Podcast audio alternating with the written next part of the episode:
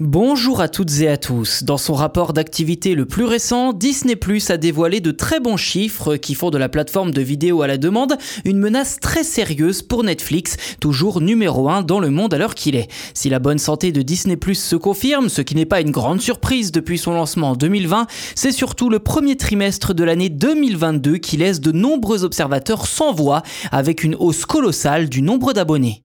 8 millions d'abonnés supplémentaires. C'est le nombre annoncé par Disney Plus pour les seuls mois de janvier, février et mars 2022.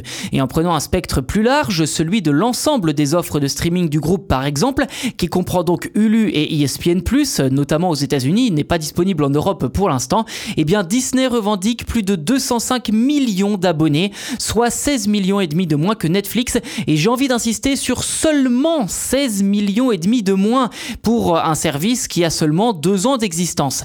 La tendance n'est d'ailleurs pas au beau fixe hein, pour le leader du streaming mondial qui perd pour sa part 200 000 abonnés au premier trimestre. Ceci dit, il ne faut pas oublier que Disney Plus ne rapporte pas le moindre centime à sa maison mère et lui fait même perdre de l'argent. Une situation logique que l'on doit à l'augmentation des coûts de production et de publicité. Dès lors, il semble peu probable que ces coûts diminuent dans les prochains mois.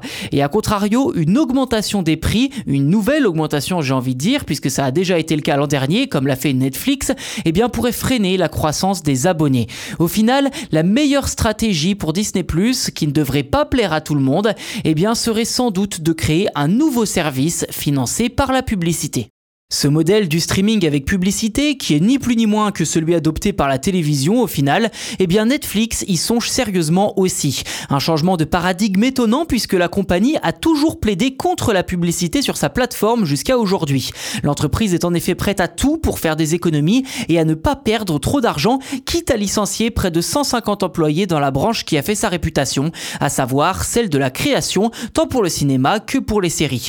Chez la concurrence, on notera la bonne santé d'HB Biomax qui a également gagné 3 millions de nouveaux abonnés au cours du dernier trimestre pour un total d'environ 77 millions d'abonnés à travers le monde, ce qui reste tout de même très loin de Disney ⁇ et Netflix.